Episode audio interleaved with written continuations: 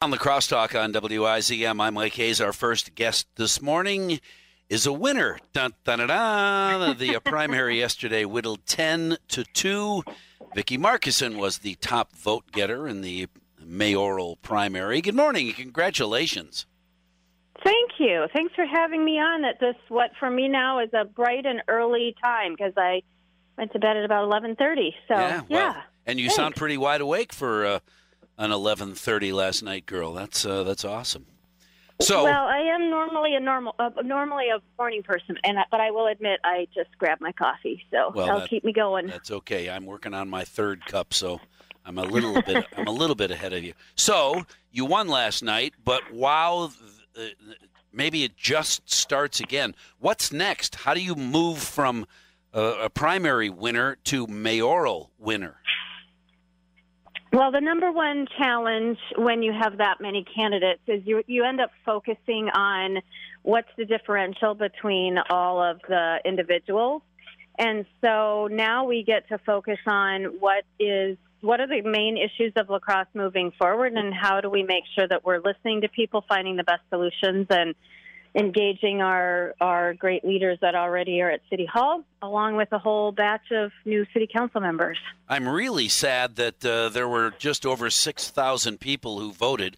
I should say only 6,000 people who voted.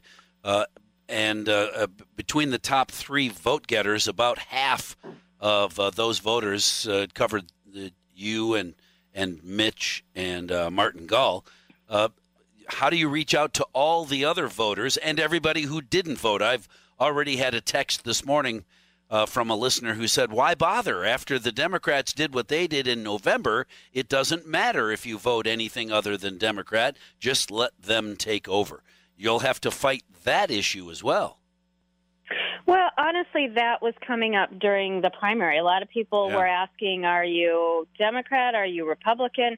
And I think the piece that we have to remember is this is t- technically a nonpartisan race. It's one of the reasons that I ran for it is it's an opportunity for us to think what is in the best interest of La Crosse and to leave a lot of that noise hopefully out of the conversation because our solutions are going to be local. They're going to rely on local people to get us through this and some of our nonprofits. And so I'm really looking forward to speaking to issues and not to party politics. Right. It's not about the party. It's about what are you going what are you going to do for me next?